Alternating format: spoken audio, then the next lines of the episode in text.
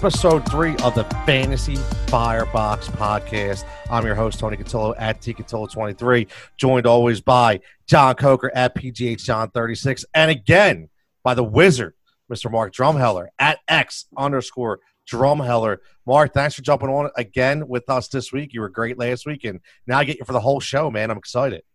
Yeah, we're gonna go 60 minutes strong this time, so I'm pumped up, man. We also we got a lot to go over. It's gonna be a fun division to dig into. The NFC North is always a lot of fun, so I'm ready. I'm locked and loaded, ready to fire away. Yeah, this is a division that I think all three of us could probably agree it's kind of like anybody's ball game here. And as much as I'm not a Mike Zimmer guy, it's almost like to me Minnesota's division to lose. Uh, we'll start with the Green Bay Packers, who last year 13 and three, a quiet 13 and three, seven and one at home six and two on the road, six and zero oh in the division. I mean, listen, they they only had 376 points last year. They didn't score a ton of points. Uh, it was a more run oriented offense. Uh, it, obviously, when you look at a fantasy standpoint, we're talking about Aaron Rodgers. We start right at the quarterback position. We know all all season drama. We know about the love drama. No pun intended, right? So, you know, is, is it going to be a constant bicker fest between you know, Aaron Rodgers and Matt LaFleur? Or is it going to be Aaron Rodgers just starting to say, you know what? I am still the guy. I'm going to prove I'm the guy. Now, from a fantasy standpoint, we're talking about a, a nice dip in numbers, almost a full game average. I mean, last year, 4,002 yards passing as opposed to 44 42 the year before. That's 440's difference. He was the same 25 touchdowns the year before 26, but you can see – that this guy at 569 attempts isn't the same guy he was five years ago. So, what I want to ask you guys as we start off with Aaron Rodgers is he a top five fantasy quarterback still, or is he finally falling out of that top five and he's more like top 10? John, I'll start with you. I know you got your spreadsheets going. I know, I know you're a stat guy too. So, what do you think Aaron Rodgers, where you, where are you at with him right now? Uh, I'm not feeling very comfortable with him. To me, he was consensus top three for, I don't know, what, the past five years or something like that he was taking the first quarterback overall a few years. Yeah. Oh yeah. Oh, absolutely. You know? And some people went for him high too. I think he went in the first round a couple times. Going into last year, he you know going into last year he was the twelfth ranked quarterback. He finished as the ninth ranked quarterback in fantasy last year. He had his heyday, but the way the offense is right now, I'm just talking game plan. I'm talking running game. I'm talking receivers that are out there Davante Adams is a beast, no question. And Rodgers, Adams will have his. Rodgers will have his connections to Adams. But outside of that, it's a game plan type thing. Put it this way fantasy wise, no, he is not top five. He's in that second tier of, of about seven quarterbacks. I mean, I'll take Brady, I'll take Wentz, I'll take Matt Ryan. I'll i was going to say, what about Rodgers. Matt Ryan? Okay, you know, I'll I'll take those guys all in the same grouping. So what I will end up doing just personally in the draft is I'm going to wait till that group is drying out, and then that's when I'm going to go get the last man standing out of a group of like six. So you're talking almost ten quarterbacks like I'm comfortable with. Yeah, he, I mean, he he could have essentially fall out of the top ten. Mark, you see him still in the top ten. You see him kind of inching out. Yeah, I think he's inching out. I think it's, you know, and again, it, it goes into game plan. I think that, you know, Matt LaFleur is trying to mold the Green Bay Packers um, into the San Francisco 49ers, what he saw with Kyle Shanahan. We saw how they got ran over in the playoffs um, by Shanahan and the 49ers. And I think he wants to turn the Packers into a physical running team. You look, they went out and they got A.J. Dillon. Aaron Jones had a huge year last year. And I just think they're going to try and run the ball even more. Um, I think it's going to cause for a little bit of frustration with Rodgers. You know, as much as I like Davante Adams, it's going to be interesting to see how that plays out. But I think one key thing we want to look at when we're looking at this offense is the way they won games last year. They got up – they played mm-hmm. very efficient. They were very good in the red zone. They didn't blow offensive stats. They didn't blow anyone out of the water, right? They played very conservative. But, you know, they played with a lead a lot of the times. Like Aaron yeah. Rodgers didn't have to come back all the time and be the Aaron Rodgers hero that we're used to him being. So if that doesn't happen this year, you know, I don't think they did. I was surprised in the draft that they didn't address you know the defensive line, the linebackers a little more. So if they end up playing from behind a lot, you know, it'll be interesting to see if LaFleur changes his stripes and really lets Aaron Rodgers go because if it's a season where they're down, you know, the majority of the time and had to play from behind. You know, Aaron Rodgers, I think, still has it to where he can bring them back and put up big numbers. Well, uh, he does. He does. And, and I think the biggest thing, I mean, what you are alluding to to me is also the defense. The defense is what stepped up. That's why Aaron Rodgers didn't have to come back because they mm-hmm. weren't giving up like as many points as they were. I mean, their defense they, they vastly improved last year with the what the, the Preston and uh, Preston Smith. Uh, the two, well, oh, the Darius Smith, yeah, yeah both of yep. them, yeah, yep. yeah, the the non brother Smiths, but you know, I mean, I don't know if they're related or not, but two Smiths that are beasts. I mean, they stepped up big time. Aaron Rodgers didn't have the shootouts that he needed to do it. No, you're right. And the one thing I will say is, you know, Mark kind of alluded to it as well with the running game. And this year, I mean, with the selection of AJ Dillon, and we're talking about probably a three-headed monster. Don't forget about you know Jamaal Williams, mm-hmm. who stole a lot of work from Aaron Jones, who still was the second overall running back in PPR fantasy last year. He scored eh, 19 touchdowns, led the NFL running backs, 19 touchdowns. I mean, mm-hmm. that's how much he scored last year. I actually want to bet on Aaron Jones before the beginning of the year last year. I bet a coworker that he would finish top five in fantasy. The guy told me I was out of my mind when I took him in the third round. Thought I was crazy, and I won that bet. Obviously, you know, John. John remembers we were. I was. I was all over Aaron Jones last year, right? Dude, I'll, I'll tell you, there there's some there's a lot of things that I don't agree with, but there's dude, I'll tell you what, you do hit on some gems. I will say that. Well, what I what I will say about Aaron Jones though is even though he did have a remarkable year, Jamaal Williams was in there on every other set of downs. So you know what you guys are talking about with Aaron Rodgers not having to do too much, I think is absolutely correct because you know Dillon is not a pass catching back, but he's he's a very very good running. So I think that they're going to use him even more than maybe Jamaal Williams, and so now you're talking maybe a few less carries for Aaron Jones and a few more for AJ Dillon, which is just less attempts for Aaron Jones when we talk about the pass catching ability, or you know from the um from the pass throwing ability. So I, I really like him as a steady quarterback, but you're right. The 35 to 40 touchdown days, they're over for Aaron Rodgers. It may be a run first offense. They may be run or run for whatever the game plan is. If it's more of a running game and Rodgers needs a third down pickup, who do you think he's going to? I mean, that depth chart doesn't look all that great. I mean, there's a bunch of questionable guys for how long. I mean, Lazard's your number two. Not that Aaron Rodgers can't make a, a spectacular number two. I mean, look at was it Donald Driver, Greg Jennings, Davante Adams. I mean, think about all the guys. Randall uh, Cobb. Who went? Oh, who went to the Raiders at the end of his Jordy career? Nelson. Yeah, Jordy Nelson. But you look at the guy; it was always a progression: one, two, one, two, one, two. So I mean, he can absolutely do it if the game plan's there. But I mean, outside of Adams, I mean, he look, if, if he's only passing a certain number of downs, he looked to Adams so much last year. That's the only thing I see in the passing game. Well, here's the thing, and we'll get we'll get right into this with the wide receivers because you touch on Davante Adams, who obviously was one of the most coveted wide receivers in the draft last year. You know, between him, Michael Thomas, and DeAndre Hopkins, who you took number one, you really thought it, it was a crapshoot. Didn't matter; they were all going to produce. But Davante Adams in my opinion, in 2018. Now, you look at last year; he he was hurt a lot last year. He he dealt with the, the infamous turf toe, which is is one of those no no injuries for wide receivers. It's like plantar fasciitis for a basketball player. We know with Tom McCulloch and Rick Smits, the Flying Dutchman, it killed his career, right? So you talk about Davante Adams, best week to week wide receiver, in my opinion averaged 92.4 yards per game in 2018, 111, 1386, and 13 touchdowns. The reason why I bring that up is because he was getting over 11 targets a game. Now, last year, the games he had was 10 and a half targets per game. So he, he dropped about two targets per game last year because he was awfully injured. A guy like Lazard to maybe step up, who in his second year, we know how long it takes for Aaron Rodgers to establish trust in a number two wide receiver. So, Mark, looking at these overall wide receiver numbers when you talk about Lazard and you talk about Valdes-Scantling, you know, Equanimeous St. Brown, and then the oddball, the sleeper of my is Devin Funchess, who you never know. who could be a little sleeper, a little nice red zone target for Aaron Rodgers. What do you think? He could be. I mean, he fits the mold, right? Big, tall wide yep. receiver.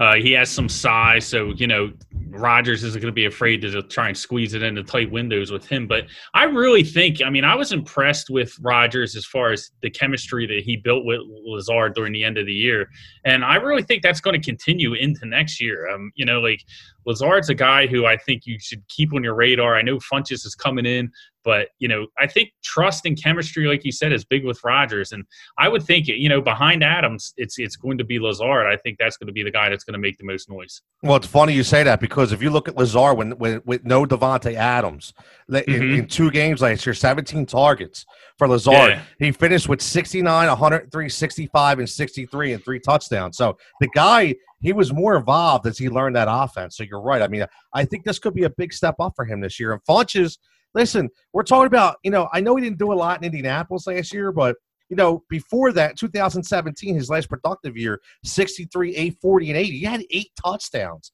for the Panthers. So this kid can score. And, mm-hmm. you know, Aaron Rodgers loves picking people apart. Randall Cobb made a living in the red zone. So I'll tell you what, there's no reason to believe that a guy like a Devin Funchess cannot produce, especially when you talk about like a wide receiver three, a guy, a late flyer in, in the draft. I, I think he has sleeper potential written all over him. I don't know why. I feel like he just reminds me of the, the next Kelvin Benjamin. Uh.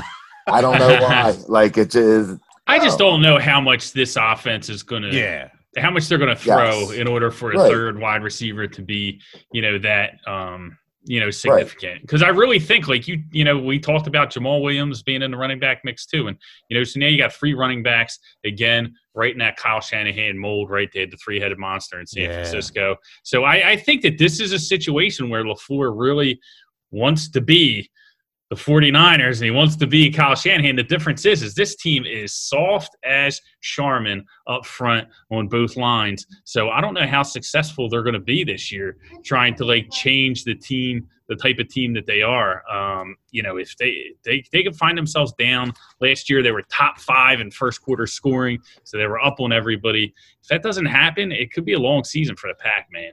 You know it's crazy? It's funny you you mentioned the line, and and I I never understood the, has Green Bay ever protected Aaron Rodgers? like, nah, never. Isn't it nuts? Never. I mean, you're a franchise quarterback, and you they've never had an outstanding line. I mean, from Brian Bulaga to Chad Clifton. I mean, God, like, yeah. I, I, mean, come on, man. Well, even Bulaga. I mean, Bulaga's pretty good. He left for L.A. Yep. So I think he's with the Chargers now. Yep. Um, and you know they don't even have him. And, they, no. and listen, this is just, you know, they like San Francisco built that team from the middle out. Like they built the lines first, and then they built like those guys like Mostert and stuff. They got him off the scrap heap. Now listen, yeah. they paid a lot of money for McKinnon and you know the kid from Atlanta, Coleman. You know they paid some money there, but you know they were fine with investing in the lines from the jump. And it seems like you know, LaFleur is just trying to like fast forward and do it from the outside in. And I, I don't know. I, the Green Bay's a team. Listen, 13 games last year, their win total, you know, the odds for their win total is eight and a half. So, I mean, that's a huge drop off. And yes. I just think it's, you know, What's the numbers tell you, Mark? What's the enough. numbers tell you? Yeah, that tells me tells me there's one green team to pay attention in the NFC, and that's the Philadelphia Eagles. oh, that's like what it, it tells me. I, I like it. But like uh, yeah, I'm not I'm not I'm not big on the pack this year. I just think they come down. I don't think they belonged last year. You know, and uh, listen, they won games, so like I'm, yeah. I'm not going to you know not give them credit, but I think they're a little bit of a you know Hey, they they were they might be the worst thirteen to three team I ever saw. Put it that way. Nah, listen, listen. I, I I completely agree. I I do because last year my fallback team was the Bears, and this year we're going to stay in the same division. I agree with you, Mark. It, it's the Packers. I don't see them winning thirteen games this year. You know, I I I seen the Bears as a seven and nine team last year. They were lucky to get eight and eight. Uh, I you know I just I thought Nagy got figured out. You know, but here's here's my well, thing Go ahead, John. What's up? Oh no, I I just got a quick question. I yeah. mean, qu- question for both of you, dude. Five seconds. Do the Packers make the playoffs with seven playoff teams? No. I think no. this is the year they don't make it. Yeah, and I don't think that they're doomed. Like, I don't think Lafleur is a bad coach. Like, I, I think they made the right move in going to him. I think he has a bright future. I just think it's going to be some growing pains with him, man. And it's just like my concern with that team is like The NFL, you win in the trenches, and they are trying Yep. to be a physical team without addressing the trenches, and that's going to be tough. I'm telling you, man, they don't make the playoffs this year. Say bye Yeah, bye to Aaron like 'em. Rodgers. Aaron Yeah. Rodgers will be in a New England Patriot uniform next year. I, Yeah. I, thi- Watch. I think they make it. I, Do you really? not- you add that extra team, I see them winning win nine games. They ain't no thirteen win team, but I see I see nine wins out of that team. That's just that's my gut Hey. feel. That's what it's telling me. Nine wins. What has Aaron Rodgers ever lost or not won eight games where he wasn't injured? Nah, it's a good question. I, I you know, I, Well- I don't know. I, I don't know, and I'm I, not, I'm going to go out on a ledge and say no. I think I think here's the the main question that comes down with the Packers, and this is why I'm kind of so down on them, is that we know that Aaron Rodgers is like thinking about his next team next year. Like he knows Yep. that, like Yep. like you said that, like oh well, you know Aaron Rodgers is going to be out of there. No matter what happens this year, outside of them going 19 and 0 and winning the Super Bowl, which we know is not going to happen, Aaron Rodgers is leaving.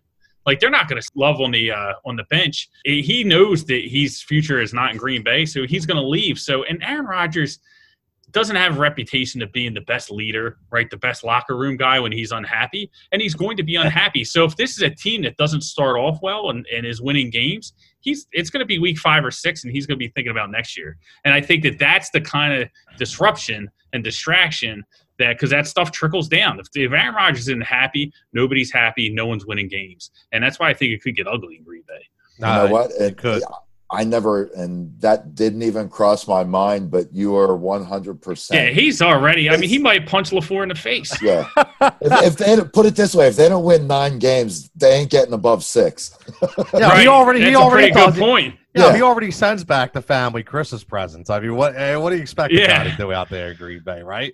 My lord! But listen, eh, you know, we start the show talking about it could be anybody's division. I said I think it's the Minnesota Vikings division to lose, and we're going to go right to Minnesota. And I want to start right with Dalvin Cook.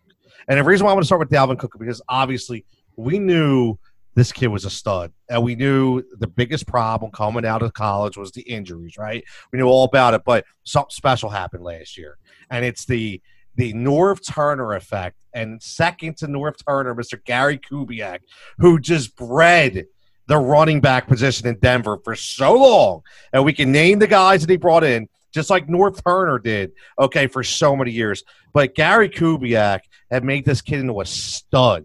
The biggest concern before we even get the numbers, let me ask you guys one thing. And Mark, I'll start with you. Are the lingering contract demands and the holdout speculation enough going into a fantasy draft to concern you to say, you know, will he have the balls to hold out for what he deserves? Because he wants David Johnson money, and David Johnson isn't Dalvin Cook. Dalvin Cook is much better than David Johnson right now, but David Johnson was paid handsomely before he turned into what he is right now. So I understand the guy's, you know, the guy's point, especially when you come back from an ACL injury. Does this concern you going into a draft? Um, I think when you get into this situation, what you hear from a lot of people is they don't they don't want to deal with it. And I think that's the problem. Like, you know, is Dalvin Cook going to buckle down and hold out? I don't think so. Like we saw Melvin Gordon do that, didn't work out too well. No. We saw Le'Veon Bell do it, didn't work out too well, right? So I, I think that he's they're going to figure something out and he's going to get in there. But here's my question, right? We have you know a, a regular a light you know off season program to begin with right this is a guy who they had injury who has had injury concerns before and now he's not getting the camp that he's used to or whatnot you know is does he come in in good shape if he holds out how long does he hold out is he ready to go do you have to worry about the injuries do you want to sit there at week one monitoring this guy every day to see if he's going to be playing is he going to be in there a guy that goes that high you're getting you know you're obviously going to use your first round pick on him right he's probably Yep. top five, top six running back overall. So do you want to deal with that, or are you just going to take like a Derrick Henry or a Josh Jacobs or Joe, you know, someone else who's not going to give you those headaches there? And I think that's really what it comes down to. Is you know we saw it with Elliott before. You know you see it with these running backs. Like you don't, you just don't want to deal with that mess. So you can take a comparable guy. Yeah, it, it it scares the hell out of me because I took Melvin Gordon last year and I Mhm. did it and I thought there's no way this dude's holding out, right? I took Le'Veon Bell the year before, right? Like I, you know, I I took these guys thinking it can't happen, and I, you know, you mentioned a couple names and one specifically, Josh Jacobs. I'm telling you right now, if this is an issue going into this year. I, I, I'm crazy. I'll take Josh Jacobs instead, just because of what you said. I don't want to deal with the drama, the week to week what ifs. I'd rather take Mhm. a guy maybe five percent less. You know what? At least I know I'm good. John, what do you think? Y- it concern you? Big rule of mine is number one no no. You don't take your first round draft pick if they got question marks. Period. Look, Doesn't you may- matter if it's injury or contract, just question mark. Period. if if it doesn't play out, if there is a long holdout, you're done. Your team is done. You know, this is a fantasy show, so I'm just saying Right. plain and simple, you cannot fail on your first round pick. You win leagues with you know your later round picks, finding those late gems. I, listen, I completely Hold agree on, with you. injury. I, I just I can't do it. I like you said, I'll take a Josh Jacobs, I'll take a Joe Mixon. Now look, we we still got time. That doesn't oh, mean Oh yeah, come absolutely. August 23rd when there's more discussion, even if it's like a week before the draft, there's guys that I will have ahead of him because I'm afraid to take him. I will take him at the turn as my number two when I know I got a number one locked in. no, Like, I can see myself doing that. I agree. But I, I- completely agree with you. I mean, we're talking about Dalvin Cook, who was the fifth best running back last year, and he missed two games. That's crazy. He missed two games, led the league. Here's a very interesting stat that I dug up. I was able to find, which I, I, again, I know John, me, you go back and forth with this. I'm not a touchdown guy, right? I don't care. Don't give me the touchdowns because they're. Remember, I tell you, they're a benefit, right? The tou- they're a luxury. Touchdowns are luxury, but what I can say, he led the league with 21 carries inside the five yard line. That's something I didn't expect, especially when you have a guy like Madison behind him as probably the best handcuff in the league. I just thought Zimmer would kind of interchange them a little bit, and he didn't. He gave it to Dalvin Cook 11, 35, and 13 touchdowns last year. This kid's a stud. He's an absolute stud. And when you play, you lose Stefon Diggs this year, right? You have Kirk Cousins, who's more of a game manager this part in his career. They're going to hand the ball off a lot. And I'll tell you so, if there's no injury concerns and there's no contract concerns, I'm telling you right now, Dalvin Cook to me is the top three back in fantasy. He's the third back off the board. I, I, I uh, John, I don't know what you think about that. I know you do your projections. I know you do your charts. I'm curious. You know, you have your charts in front of you. You know, McCaffrey obviously goes number one, right? There's, I don't think between the both of us, me, you, Mark, I don't think there's any question that CMAC is number one. Kamara number two, Saquon number two. Who's number two? Who are you thinking? I'll go. I'm going Dalvin Cook number three. I'll no. I, well, look, I don't. I'm not even looking at my sheet, but I'll tell you, I would assume that I have Barkley and Zeke two and three. Say, I, I, I, I don't. I, I actually have Barkley at four. I do. I would take Barkley at four. I, I go, I go C-Mac. I go Kamara, right, and then I go Cook, and then I'll go Barkley, and then maybe I'll go Zeke. We'll see. What about you, Mark? What are you thinking there?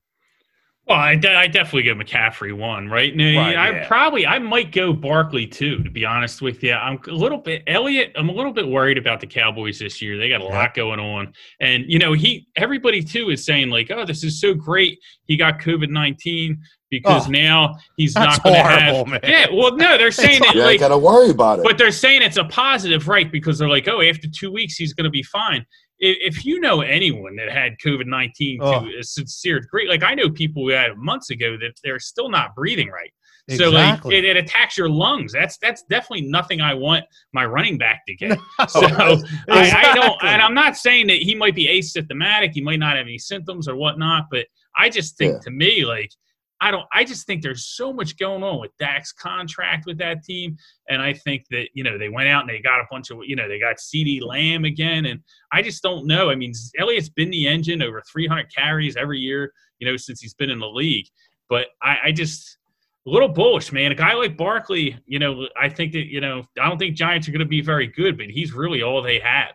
So he's going to have to continue to make plays. So I might take Barkley too. I might not even take Yes. Elliott in the top three. I might look at a guy like Henry or Nick Chubb, uh, actually in that top three spot. Yeah, I think Nick Chubb is I going like to be bold. a- murderer uh, this year, you know, with Kevin Stefanski there. Because you have to think about it. We talk about Dalvin Cook and everything he did. Minnesota ran the ball 29 times last year. Like you said, they were number one, you know, in the in the red zone as far as you know running plays and running Right. uh, running rate. right? So the percentage of run calls that they make inside the red zone, they're number one in the NFL. Um, and you know, so Stefanski leaves. Now Kubiak's going to do pretty much the same thing, right? Yep. It's not going to be a ton of change, but Stefanski goes to Cleveland, and now you're going to get, you know, Nick Chubb finally breaks free of Freddie Kitchens. They're going to be running a lot of 12 personnel. They got Hooper there, so there's going to be a lot of two tight ends. They went out and traded for the fullback, Andy Janovich from Denver, so they're going to be playing with a fullback. And to me, it's like Nick Chubb, man, like that. That's my guy. I was on him last year, and he came a little bit short. Uh, as far as the rushing title, but I think he's going to be, you know, he's going to really be one of the top backs in the NFL again this year. I might go. I might go McCaffrey, Barkley, and maybe Chubb. If not Chubb, Henry. You know, one of either of those two up there in the top three. Wow, I I, I like. See, I, that's why I love getting different personalities on. I'm this I'm show. over. I'm over. I love Zeke. it. I'm I love over it. Zeke. Henry in a PPR. PPR, PPR is a little tough, right? So if it's PPR, I probably lean towards Chubb there. But uh, you know, it, listen, the Tennessee is going to be back.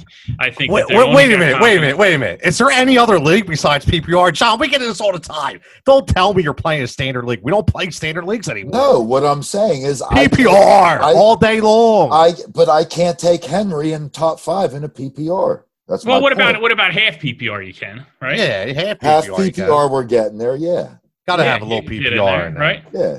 You have to have PPR. PPR. You gotta have Yeah. PPR. Dinosaur leagues. Look, I, I know we're not talking AFC North, but Mark, I got a quick question for you. What do you, so what do you think Hunt's going to do? yeah, I, I, I was thinking the same dig- thing. Look, yeah, I, mean, think he's going to the- be like a gadget player. Well, like- it's the it's the two tight end personnel that you mentioned. Mm-hmm. You know, Landry and OBJ ain't coming off the field.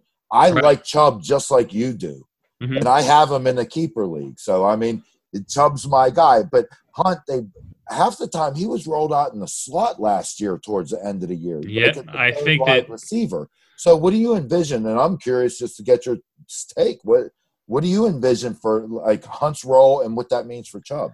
Yeah, I think it's going to be. I think it's going to be reduced. Like I don't think Hunt is going to get as much run as everyone thinks. Now they'll be creative. They'll get him in there. Listen, they'll they'll run some two back sets and then they'll move him into the slot, right? So, you know, they'll put him in motion. They might run him from the slot because they're not deep at wide receiver. If you read the Cleveland, uh, you know, I don't I don't want to say articles, articles, I guess, right? 'Cause They don't have the papers anymore. But if you read up on Cleveland locally and what they're saying is, you know, they're like, hey, you know, would you put Rashard Higgins out there? Would you put Kareem Hunt? So they're talking about, you know, Hunt getting even more usage in the slot, being almost like a gadget wide receiver, running back guy. You know, a lot of receptions out of the backfield. That kind of James. White. But listen, Stefanski is a pat. You know, he's very creative, but he's going to want to run the ball. You don't go out and get another tight end and a fullback if you're not going to run the ball. So I think that's you know Nick Chubb is definitely going to get his carries, and he's definitely going to be able to take advantage of him if you saw him last year. So, but I mean Hunt, it's a shame because I think he's a great talent on another team. He could probably do a lot more, but I think that you know that, that Cleveland offense to be a handful as well as you know Mayfield can not turn the ball over. Uh, but you know I think that Chubb for sure. I don't think Hunt's really going to impact him. I think Hunt will put up some big numbers, but a lot of it's going to be they're going to use them in you know very creative ways. I see what I, I see what division we're going to talk about next week because we're all we had a lot of we had a lot of Cleveland Brown talk tonight, man. That's all right. Yeah. I got love for the dog pound. Nothing wrong with that. You know, Baker I- screwed me last year. I, I'm, I'm Oh, going to have to figure out what jersey I wear that for that. Uh, wear wear a Bernie Kosar jersey would be good. Episode. no. But that, but listen, Al- although I do have a Tim Couch T-shirt. Ooh, a Tim Couch T-shirt.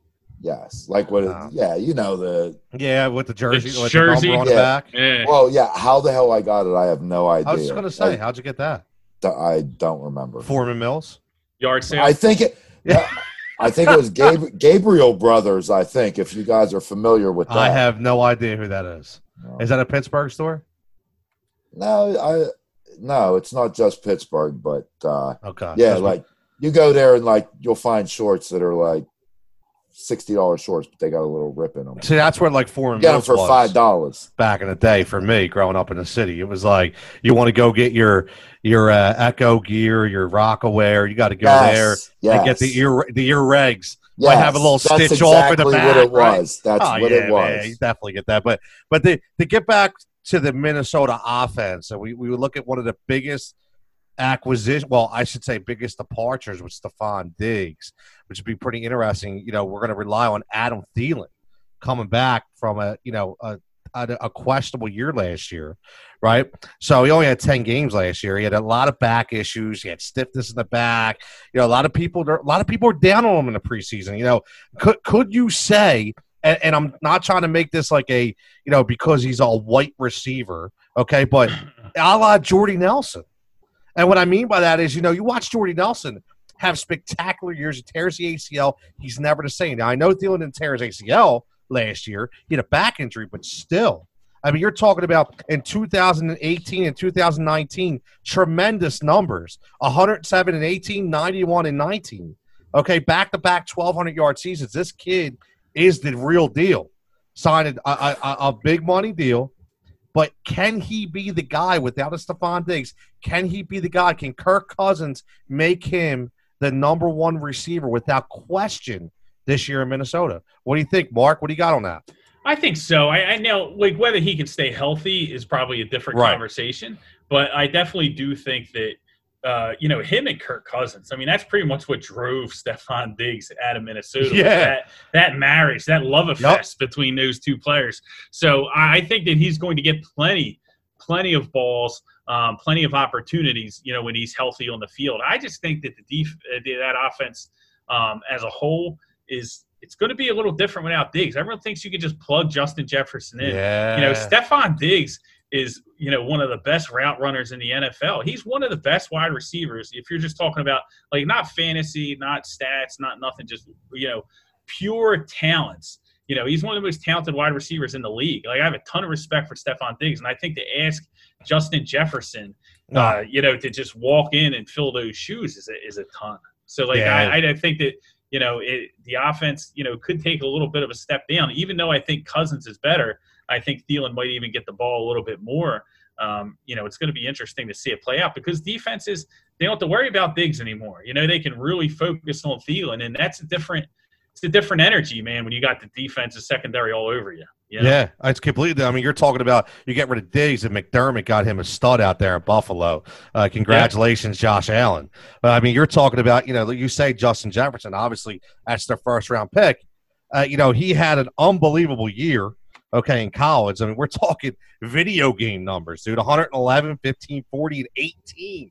Eight 100 yard games. I mean, this kid was unbelievable UCLA, but I mean, guess what? Laquan Treadwell was a pretty dang good receiver too, and he was drafted 23rd third overall a few years ago. So I'm not saying he's Laquan Treadwell, but what I'm saying is, you know, like you said, Mark, it's a lot to put on a rookie guy who ha- has a lot to prove right now. And your third guy is Tajaé Sharpe, which was like the, if you remember, the preseason Nay Brown Award winner for the Tennessee Titans a few yeah. years ago. So it's not like we have a ton of weapons beyond Adam Thielen. So, John, what are you seeing out here, wide receiver record for this fantasy, uh, basically this fantasy segment? Where we're talking about the Minnesota Vikings. I mean, I think it comes down to what we said about Dalvin Cook and what they want to do. I mean, they want to run the ball, in my opinion. So look, whether it's Dalvin Cook, if he doesn't make through 16 games, they got Madison, they got guys, uh, you know, they got guys to fill the shoes. So I mean, that's the game plan. Look, it's definitely going to hurt Thielen not having Diggs there, but at the same time, I mean, prior to last year, look, he only played 10 games. All right, he was he was off and on the field. Diggs had a great year. Uh, look, they're they want to run the ball, but he's he's put up i mean the two years before that i mean he, he's getting 140 150 targets. You know what i mean? So he's getting the work. Last year i mean in reality was the anomaly you know over the three year trend. Look diggs is going to take a dip in you know his production but they want to run the ball. Look i think he'll have a good season. It ain't going to be what it was you know two three years ago catching for 1200 you know 1200 yards and having you know close to a hundred catches. Um, I think he'll take a little bit of a hit, but for the way that offense is run, I think he's still going to get his. It's not going to be of yesteryear, but it's going to be a heck of a lot better than last year. I mean, even last year, he, I mean, he still caught six touchdowns. No, listen, I, I he's he's very much. I mean, Mark alluded to the marriage to the marriage earlier, which I I agree. Listen, as long as Kirk Cousins and Adam Thielen are both healthy, I mean, the, the, the guy's going to catch a lot of balls. So he's that talented. I mean, he's going to live on a side. He's going to live in the middle. He's going to run that seam route. I mean, he he has talent. He does. He's going to find. I mean, Kirk Cousins last year turned into more of a game manager, but at times was an absolute stud. Mean, five games of 25 to 35 points, which, I mean, that came because he had multiple three touchdown games. Okay, but he had the lowest attempts of his career, 444, which which shows exactly what John and Mark, you guys are saying that they want to run the ball. It's exactly what that shows you. So the question is, can Kirk Cousins be the guy that basically maybe like your Philip Rivers type fantasy quarterback because Philip Rivers was always a guy you could wait on. And I think Kirk Cousins surprised some people last year because he was on the waiver. I know I picked him up off the waiver wire, and I started him for about five or six games. And he did very well. He didn't start off the season great, but it, but but he but he eased into it, and he, and he started showing that he can be a fantasy asset again. So if you're looking at quarterbacks, I mean, I, I don't really think. See if you guys disagree with me. He, I don't think he's a starter anymore. I think he's a spot starter. He's a good DFS pick, and he's a good number two. But as a starter, if you're telling me I'm drafting Kirk Cousins as my number one overall quarterback, I don't know, Mark. You are you feeling that? Because I'm not.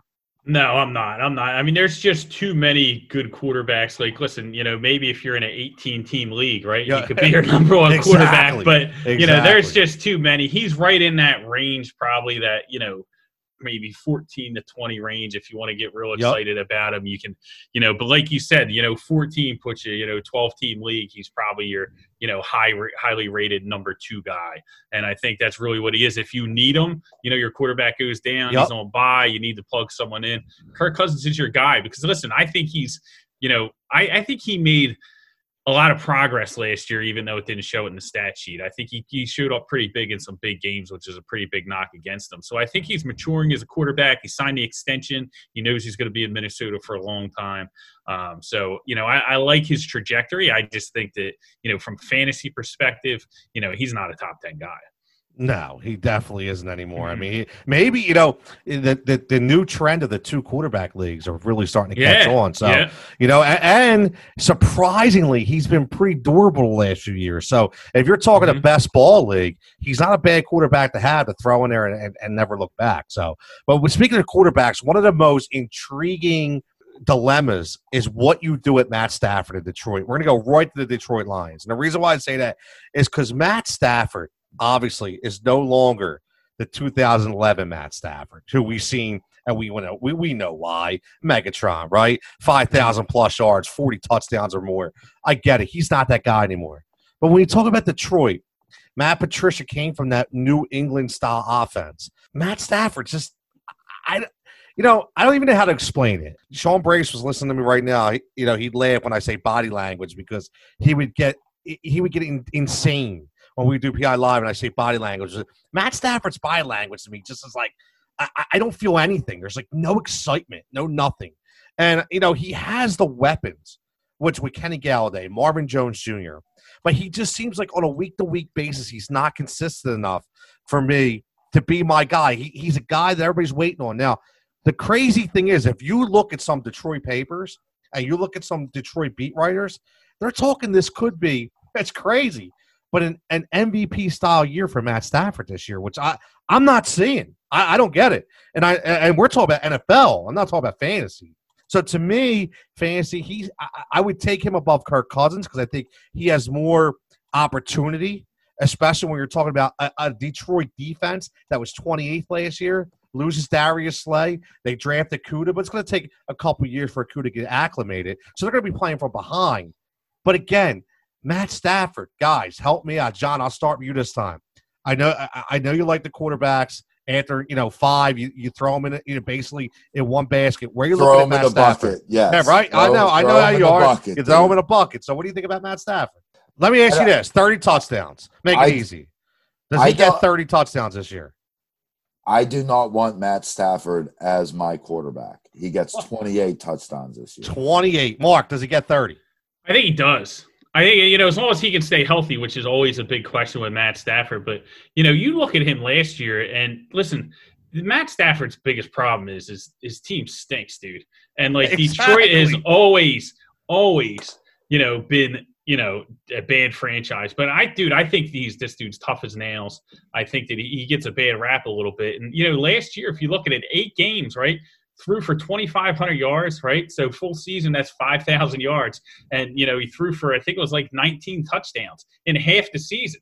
So, um, you know, 19 touchdowns, five interceptions, it looks like. So I definitely think he can do it. He has the weapons, Golladay. You know, they added DeAndre Swift. You know, the offensive line isn't great, right? Matt Patricia came in there. He's supposed to build that team from the lines out, and he's kind of, you know, failed there. Yeah, uh, but, you know, it's, if, listen, if he can stay healthy, 16 games, there's always questions about his health. He gets banged up. He's a gamer. Um, so, you know, you kind of have to hedge it that way. But uh, he definitely has the talent, dude. I, I, you know, I think you can let it rip. I'd be more comfortable with him than I would be Cousins for sure. Yeah, yeah. Oh definitely, no, definitely. no question. My, yeah, uh, truthfully, my concern is that back injury. Yeah, That's big. You know what I mean? It's not like he's a third year, um, you know, quarterback in the league. I mean, he's taken. Think about the beating that he took all those years. He was Mhm. taking a beating. You know, Yeah, most sacks, most sacks allowed. How many? Probably he was probably oh, five for like three years, five years in a row. he's another cat who never had a good line. Like Yeah. I, I, Yeah. I, I, I But- never but- understood these teams. Right, but like Mark said, 16 games every year. I mean, last year he he had a broken back, Yeah. Carson Wentz, and he still Carson somehow threw 19 touchdowns in eight games.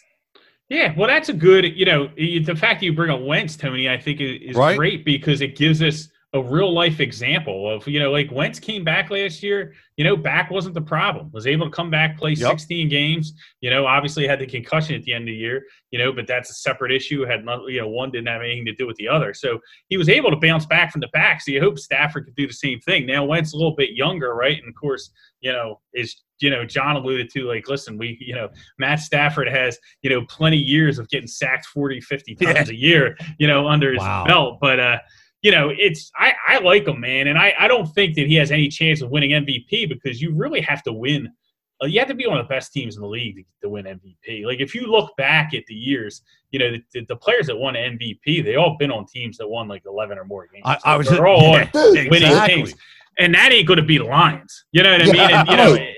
Oh, If- there's no doubt. If the Lions won 11, 12 games, yes, Stafford. uh, he'd be right up fine, in there Stafford yeah. could be, and I will tell you, it wouldn't shock me for Stafford to be a top 10 quarterback. Would not shock me yeah i wouldn't be like, shocked either. whatsoever. Yeah, I, I, if he plays 16 games, he could definitely get in there. You know, I take him over Matt Ryan. You know, I take him over a lot of those guys that are right in that mix. But the, uh, you know, that that's the thing. But you, the problem is, is what I see for the Lions is I see them getting off to another slow start. Yep. You know, and I see Patricia getting fired midseason, and then the team is in turmoil, and you know he's stuck in the middle of all the BS. You know what I mean? And that's you know that's not conducive to, you know, really you know putting up top five numbers. So, you know, it's it's Detroit's a team that you don't want to bank on. You know, Matt Stafford's a great talent, but you have to take all that into consideration. Yeah, I, and he's got a, he's got a lot he's got a lot of weapons out there. He's got a oh, lot oh, of weapons. Oh, there's Hey. no question on the weapons. Yeah, but He they really kind of hate they hate Marvin Jones. I feel like, I, and I you don't know, know, why. I'm glad you said that because I was going to bring. I I think Marvin Jones, and and, I, I'm guilty of this as well because I'm I'm a big guy who, who who doesn't go in depth as much as I should sometimes, and I just look at what what you know what what the cover is on the outskirts, and I just go with it. And Marvin Jones, until you deep, you know, until you dig deep into the analytics of Marvin Jones Jr. Last year, he had 13 games, right? He had six games of five catches or more. He was very reliable. Okay, mm-hmm. 62 for 809 in 13 games. I mean, as a as a number two receiver. Okay, Right. and and let's not forget eight games with Jeff Driskel. We're not talking Yeah. about Matt Stafford here.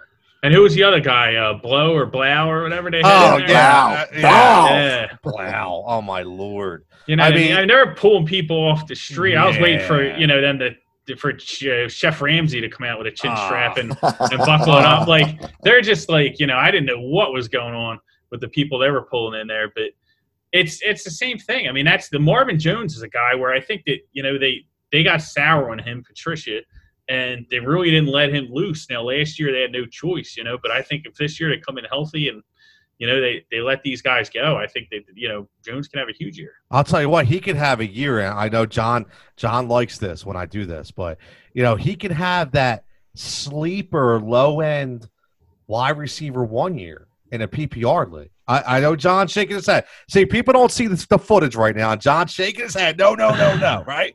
But here, John, let me throw this at you. Okay. Let, let's add three real, real, real, real quick. I'm not going to take a calculator out. We're just going to look at these stats. You better take a 62. calculator Hold on. Two- give me three games, right? It- he plays three extra games. He gets over a thousand yards. Okay, That- that- that- all right. Uh, you got to give me that.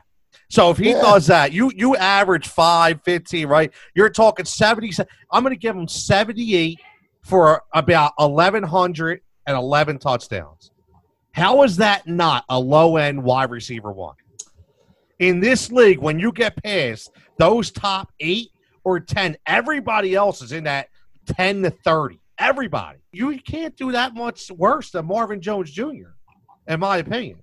Am I nuts? Uh, You want to prorate a sample size? I mean, It's not a say this this is year to year, man. We're talking only three games he missed last year. I'm only prorating three games. And, Yeah. and, and he played From- with garbage. You might as well have Pro- Bobby yes. Brister throwing him the ball. from last year. What about the last three years or the three years prior he played with Stafford? Because Stafford's been there. He Put has. it, put it this way. No, what, what I'm going to tell you is he is a 60 catch receiver. He's a thousand yard receiver and he's an eight touchdown receiver. Not looking at my projections or anything. That's the kind of guy that he is. He's going to have games where he blows up. He is going to catch touchdowns. you know who he He's is? not going to catch close to 80 balls. But but here's the deal. You, you know what he is, and he is he. You know everybody has different leagues, they're all run completely different. Okay, the one league that I've been running for 20 years, which I absolutely love, you do not have to start a tight end.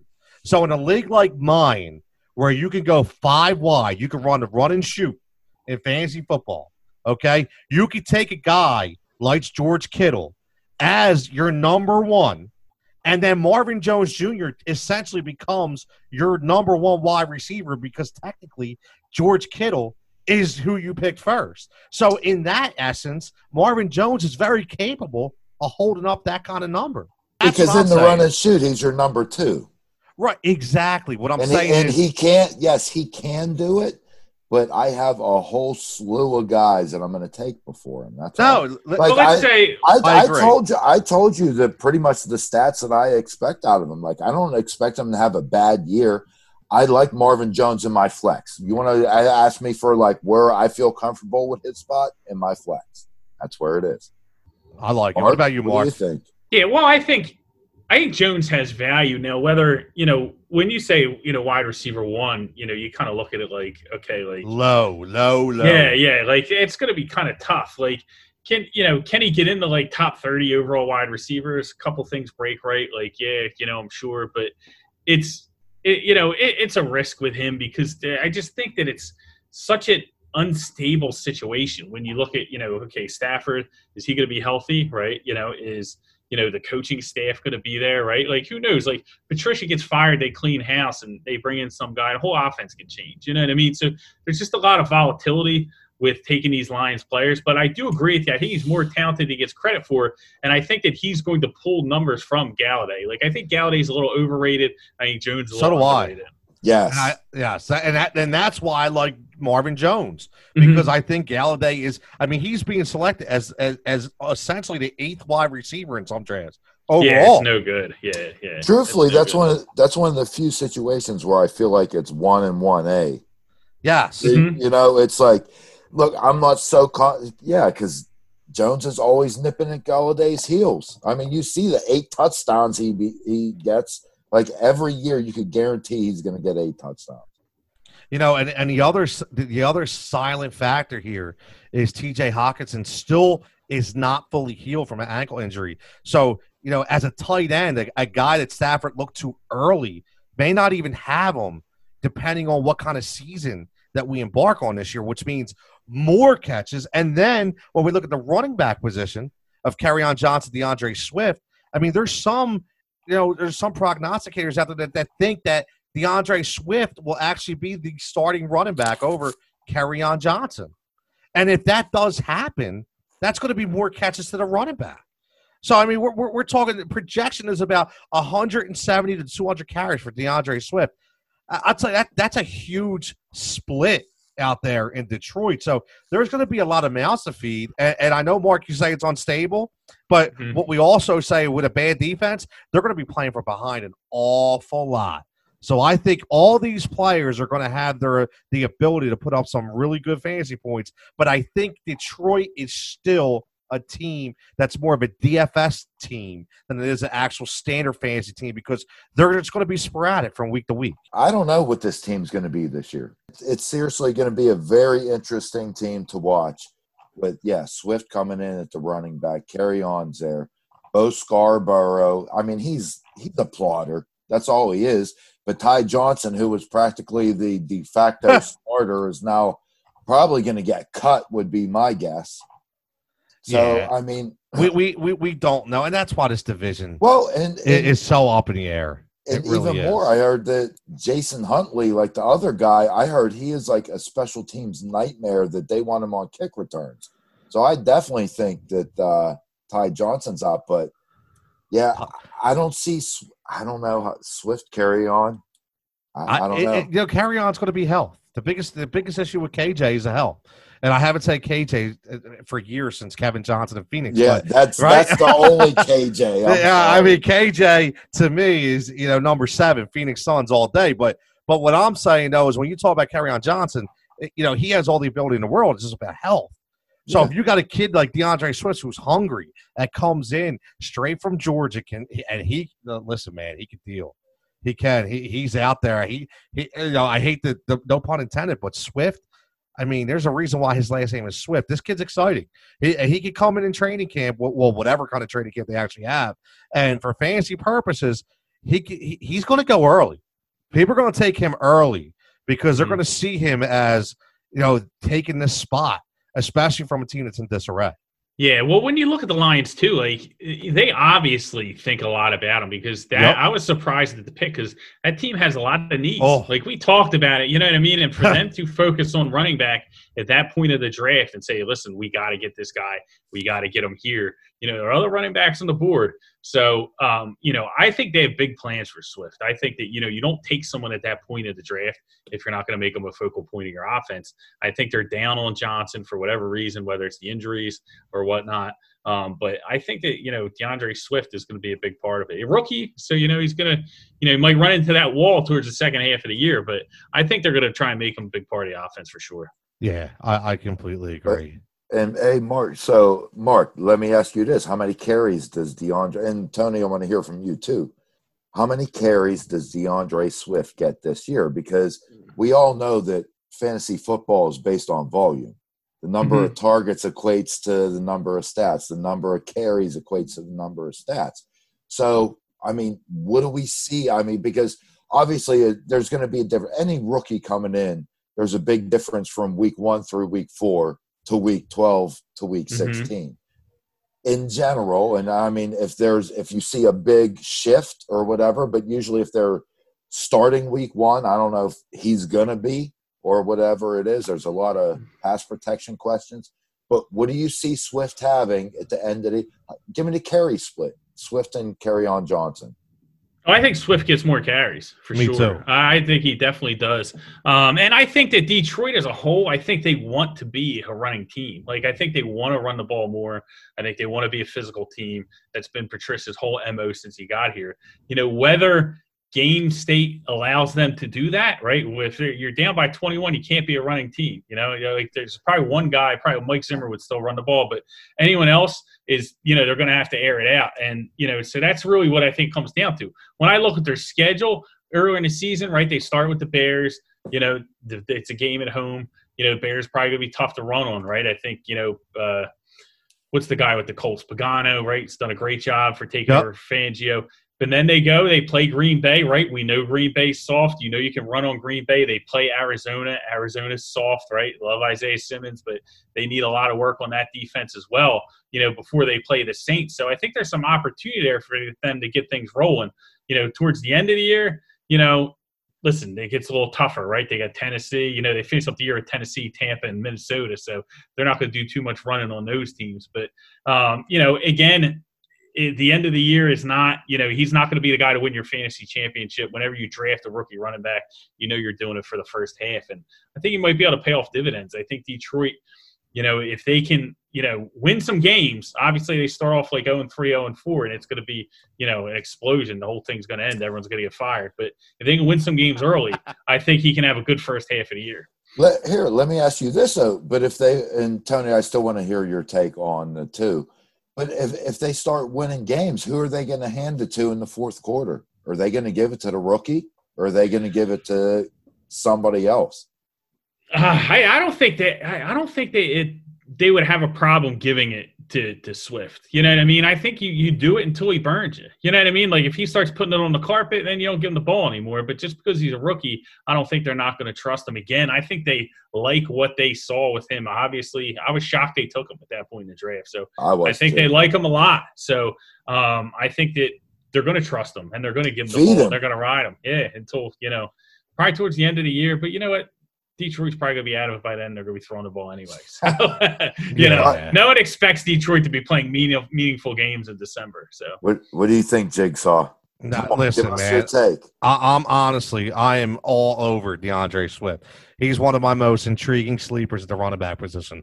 I do with a team like the Detroit Lions, three and twelve last year, and, and one tie. I always forget about the guy. They absolutely sucked.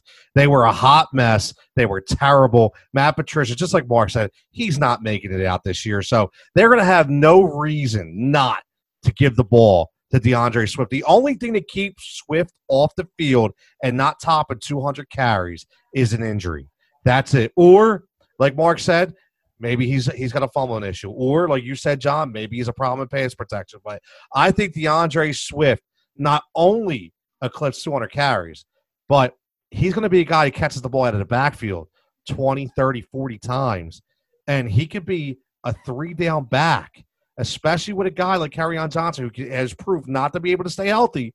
I mean, a little bit of excitement, sell some tickets in Detroit when you're a bad team and you want to get, you know, you want to get that dome filled and, you- and you want to be exciting, you want to be on TV, you give it to the Rook. So uh, I, I'm very high on DeAndre Swift. I actually think he's a, he's he's like a late third, fourth round flyer. I mean, I think he's going to go in the third Yeah. round. I Oh, mean, yeah. easily. Well, where he'll where he'll go and where he'll perform are Oh, probably going to be two different things. But no doubt. I Yeah. mean, that's obvious, right? That's obvious. We know all about that. But uh, we, we spent enough time on Detroit. So, Yeah, uh, right? we got we got to yeah. we, we, we got to go to the other trash heap, the other dumpster fire. Okay, led by Matt. Don't call me Charles Nagy. Okay, when we talk about the Chicago Bears, the eight and eighteen. That I mean, let's just start it off, man. Okay, uh, the, the infamous Nick Foles. Okay, Nick Foles goes to Jacksonville. He gets you know injured in the first game of the year, right? After he throws a pretty touchdown, right? And then he gets hurt. He never gets his job back from Gardner Minshew, Uncle Rico from Napoleon Dynamite, right? They- I mean, listen, I mean, Min- Minshew, who would have thought that that would have happened out there in Jacksonville? And now he comes to Chicago, which is a hot mess, where Mitchell Trubisky, which should not have been drafted where he was. Okay, it's a big time mistake. We don't even need to get into who was drafted after him, okay, because we all know. Okay, but now we have Nick Foles, who's basically, to me, it's his job to lose. They wouldn't have brought Nick Foles in if they thought Mitch was the guy. Okay, Nagy needs to do everything he can to save his job. So he's going to put as much faith as he can into Nick Foles. But for my money, this is a fantasy show. Nick Foles is not and will never be a fantasy starting quarterback in this league. My opinion. I don't, you know, maybe you want to get him as a backup. I don't know. But I'll tell you right now, if you're not going anywhere, if Nick Foles is on your team, do I have any disagreements with that? Mark, what do you say? Am I am I crazy? Yeah, from fantasy purposes, I definitely think you're on point. I mean, they are not going to get a lot of overall production from the quarterback position, right? And I think that Foles' job in Chicago is going to be to not lose the games, right? And I think that that's where Trubisky failed. And I think that, you know, it's so, you know, is if there's one player, you know, that I think that from that Bears team that's going to benefit from the change to Trubisky to Foles, because I think it definitely Foles' job. I know where Um, you're going. I don't think it's competition. It's going to be Allen Robinson. oh yeah. And I think that it's really Um, he's if he can stay healthy, I mean, he can easily be, I think, a top ten wide receiver in that offense. Um, you look at you know what they're bringing Foles in to do and how that offense is constructed. You know, Foles will throw those deep balls you know, and let him go up and get it. Foles doesn't care if it gets intercepted or not. He lets it rip, puts it on the wide receiver. That's exactly what Allen Robinson likes. Um, you know, and you know, again, I think that you know they're going to get back to a very conservative offense. I think you're going to see a lot of screens with Tarik Cohen, um, and they're going to try and run the ball, do play action, go deep. And I think that Allen Robinson's going to be a huge beneficiary of that. I think it's going to be a big year for Robinson. Foles numbers are going to be average as always. He's going to throw, you know, some touchdowns. He's going to throw some interceptions. He's going to throw 200 high 200 yardage wise. You know, nothing crazy. Um, but you know, I, I, think that the one player to target on that team is Allen Robinson for sure. Yeah, I, I listen. I love Allen Robinson. I, I I slept on Allen Robinson last year only because of Mitch Trubisky. I mean, yeah, right. I mean, when, when you're drafting in fantasy football and you're drafting wide receivers, you have to look who's throwing on the ball. And if you're not comfortable, right? I wasn't comfortable with Mitch. In my one league, I got him super late, and right. it was like this steal. Like I remember, yeah. I was mad after the draft because I was like, "Oh, I should have took Josh Gordon there." Right? I was like worried yep. about like you know that's how late he went, and uh, I just think that he's listen, dude. He, I mean, he he got 1,400 yards of Blake Bortles. You know, and yep. so Nick Nick Foles can do that. So I, I, you know, I think he's going to be in, in for another huge year. I think what Foles does fits his game perfectly. Um, so I think he's going to be the huge beneficiary. 98 catches last year, 1147 yards with yeah, Trubisky. With, with, with, exactly. I mean, yeah. you know, so that that's that's the crazy part. So just just think. I mean, his average 11.7, which was 70th in the NFL. It just shows you how bad Trubisky really was, right? And and mm-hmm. and I could see those over the shoulder catches 40 yards down the field to Allen Robinson, who, if you've seen on Twitter, you follow him on Twitter, you see the, the kind of endurance training that he's doing, you know, when, when he's mm-hmm. working on the arches of his feet and, and, and, his calves. I mean, this dude's for real. He's only 27. Oh, he's legit, dude. Right? He's, he's only so 27. Good. Yeah. People think he's older because he had the breakout year and then right. he got hurt and he's been through a lot. So people feel like he's been around a lot longer than he has. But he, he's a guy coming out of draft. I wasn't sold. I'm not going to lie. But he, listen, he changed my mind immediately. You can do that kind of stuff with Blake Bortles. You can get it done, and you can just tell. I mean, you know, listen, we are salivating over the fact that Nick Foles is going to be this guy's quarterback. Ain't it crazy? Can you imagine? like, I mean, can you imagine if he was in Kansas City? Can you imagine wow. if he was in Baltimore? You know, can you imagine even if he was in San Francisco? Like, I'd like know, him in Philly.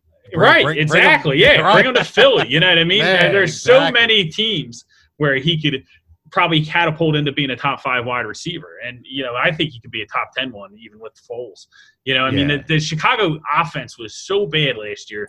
They oh. were bottom three or four in almost every statistical category, whether it's yards per play, whether it's total offense, whether it's passing yards, whether it's yards per game, scoring, the bottom four in almost every category. They were just pitiful. So, you know, Foles just has to be average. And, and I think he's pretty good at that. I think he can handle that.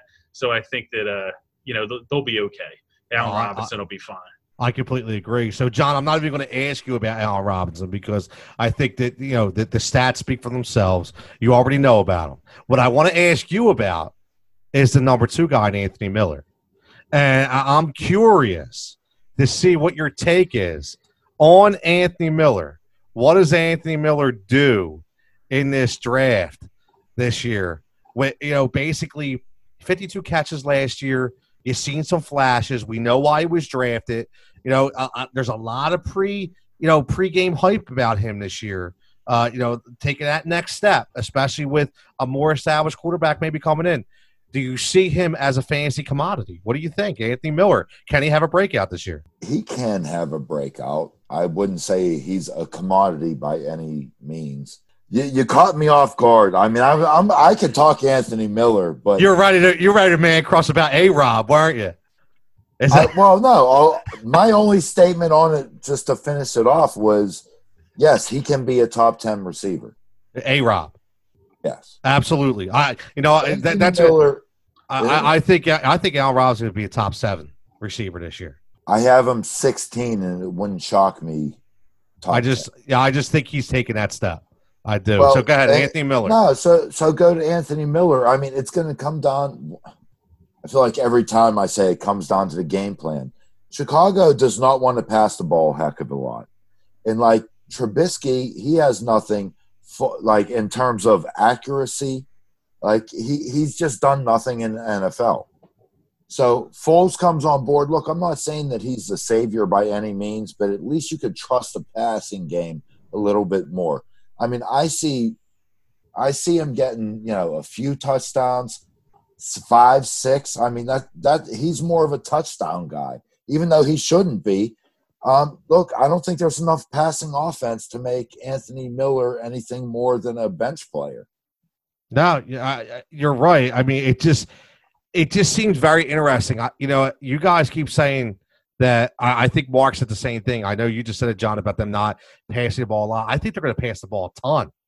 I do. I, I, I do. I don't. I don't think they're going to rely on Montgomery. I, I, I don't, and I think they're going to start. And when we've seen this team excel, you know, we asked a question. I know I did myself last year. What is going on with the Tarik Cohen usage? I mean, we seen what he did a year prior. You know, he excelled in that crazy spread kind of offense, which is why Nagy came for Kansas City with Andy Reid and brought that to Chicago. And, and, and he went away from that last year, and probably partly because it was the quarterback. So I look at this year, and they bring a guy in like Ted Ginn Jr. to be their number three receiver. He's going to stretch the field. I mean, you talk about A Rob going down the field. You talk about Ted Ginn stretching the field. You talk about Tarik Cohen coming out on on a wheel route. And who's left but Anthony Miller right in the slot all day long? I mean, I, I am not listen. I'm not saying this is the the next coming right here or nothing. But what I'm saying is, you know, we're always looking at late round sleepers in PPR leagues when we talk about fantasy football. And again, I mean, uh, you know, 85 targets last year are, are, really nothing to sneeze about. I mean, I mean, nothing to get excited about, I should say. But 40 of them, 47% came in just three games, which shows you, okay, that that he can still be that guy okay? It, you know as a number two or a number three flex guy. So i think people will sleep on a guy like anthony miller and i think he will uh, he's 25 years old man 25 years old. So i think you know nagy sits there and studies some film about his old team and he watches them win a super bowl and he sees how they use guys like mecole hardman in that offense. And he says you know what? That could be my anthony miller and I'm going to do this somehow, some way. I have a guy now that can sling the rock a little bit. I'm not, I'm not loving Nick Foles. What I'm saying is he's more capable to make this offense exciting. So that's why I'm, I'm actually sold on Anthony Miller this year as a guy that you can get really late, but he can really produce week to week. Yeah, I, I, like Miller as well. And I think that, you know, a great point is you have to look at what they're trying to do on offense. And they really, to me, everything they've done in the offseason has been about Nick Foles trying to yep. play to his strengths, right? They brought in DeFilippo to be the quarterbacks coach. They brought in Bill Lazor, who we remember from 2013 here with Chip Kelly, who worked oh, with yeah. Nick Foles then, right? He's the offensive coordinator. Great so point. everything is built around – Nick Foles and his strengths. And I really think that, you know, Foles is a type of quarterback that is, you know, not he's a rhythm player. He's not good off platform. He's not good when the play breaks down, right? We saw that in Jacksonville, bad offensive line. He was a, a deer in the headlights, right? So you know, he's a rhythm guy. He's going to drop back. He's going to make his reads, and he's going to throw it where the ball's supposed to go. And I think that plays to the slot receiver, right? We saw him yep. have a lot of success with Agholor the year uh, they won the yep. Super Bowl. Everybody yep. was like, "Oh, Nelson Agholor is great." Blah blah blah. Why Agholor was playing the position he's meant to play, and Nick Foles was getting him the ball with, with, timing in rhythm. And I think when you see another quarterback kind of run that offense and it's not the same, people look at it a little differently. But I think that you know, Miller can be that type of Agholor type of player in this offense. Um, they, I think they want to run the ball more. They're going to have to run the ball more because last year they were putrid. You know, 3.7 yards per rush running the ball. That has to get better. So I think they are going to be committed to running it. Um, I don't think you know they're going to be total. You know, uh, but I think you're going to see a lot of screen plays. And yep. but I think the slot receiver, a guy like Miller, you know, could get some run, especially if, you know, you have the vertical threats with Robinson and Ginn stretching the field, keeping the safeties back. Um, if he's open and the ball's supposed to go to him, Foles going to deliver it to him regardless. Dude, I, I, I, I, hear all this talk about the receivers and Tarik Cohen and everything. So where the hell is Foles in the quarterback rank? I'm Well, just Oh, he's I'm not. just They're not going to be. A, they're not going to be. Yeah, they're not going to be a high volume offense. No. I don't think. Yeah. No. Well, I mean, I, I'm just saying, A- Allen Robinson. I agree. I, I think Allen Robinson's going to have a hell of a year. But then you got Anthony Miller, you got Tarik Cohen, you got David Montgomery, and I'm just wondering, like, well, it sounded like we were all high on all the. Well, not so much Montgomery, but the other Yeah, ones. Well, But- Dude, it sounds like Foles should have a spectacular year. Yeah, but but not not not necessarily. I think he'll be efficient. I don't Right. think he'll necessarily be from a fantasy perspective. And listen, like when we're talking about Miller, right? We're talking about like, hey, is there value in the tenth round of your Yep. draft? You know, to go after an Anthony Miller, right? It's not like you know fifth round we're going to go get Anthony Miller, right? So I think that's really it's kind of like when you you know loop him in in that tenth, eleven round place where you know he talked about you know Mecole Hardman and guys like Christian Kirk are going to be Yep. there. You know, I Oh, think you know, Kirk Miller can be- over them two. I can I think Miller can be a high impact player. And and also, don't forget the infamous third year wide receiver. He's a third year, and, and- and- and you go back, and for fantasy purposes, you look at those target the third year wide receivers every day. That I'm was like what in, was man. it? What was it in Oh, fantasy was baseball? Wasn't it like twenty seven? Yeah, Like, remember back in the year- I remember back in the year- Spot. Who was the guy on the Rangers that I swear he turned twenty seven like Beltre? Adrian No, Beltre? He was not good. He was like Oh. It was big- the one guy, a one year Dude, guy. he I looked- yes. Oh, Mench, Kevin Mench. I don't know if you, dude. And every year people were like, "Oh, he's gonna hit a million home runs. He's turning 27. You got to get Kevin Mench." And he was just garbage forever. And, but every year they were like, Yeah. "Well, he's not 27, but he's 28, and that's the sweet spot, 27." Yeah. And you know, he was just never, you know, Third third year wide receivers, man. I'm telling you. yeah, They're yeah. money. They're money. So look, let, let let's end like this because we, we ran a little over, but that's okay. It's great. Way over. I love it. It's all right. It's all good. So last thing I'm gonna say, because we're at the Bears, and Marshall will like this. Eight and a half is the number. The Vegas number is eight and a half for the Bears this year. I'm gonna start off and tell you right now, I'm going under all day long. Okay, I'm going under. John, you're going under or over eight and a half? That's where it stands right now. It's a tough number. Eight and eight last year. I guess I got to go under because I expect another eight and eight. How about you, Mark? Where you going, brother? The Wizard. Talk yeah, I'm me, over. baby. I'm over. I like the Bears. You, get a, you can get the Bears plus four, plus five hundred to win that division, and I think they have a legit shot. Um, their Wow. defense, their defense never took a step back last year. Khalil if you Mack. look at if you look at the numbers, you know the difference between their defense between last year and the year before, where the was just takeaways. They didn't get as many takeaways, right? But that's a volatile thing. Um, that kind of goes up and down each year. But listen, that defense is still stout, and I think that this division is wide open. Yeah, Minnesota team. They lost all three cornerbacks on defense. They lost Griffen. They lost Linval Joseph up front. They had 15 draft picks uh, this year. They had a ton of turnover, especially on the defensive end. And we talked about Diggs leaving. So I think that you know Green Bay has their problems. Minnesota has their problems. You know. It, Detroit, we're not going to worry about. So at least I think this is a division that the Bears can steal. So I like them over that eight and a half. I like it. I like Yeah, it, man. Let, let me just I give my la- last take on that. I see that whole division uh, nine and seven and seven. Could and be, yeah, it could be. You know, Dead except- serious. yeah, it could De- be.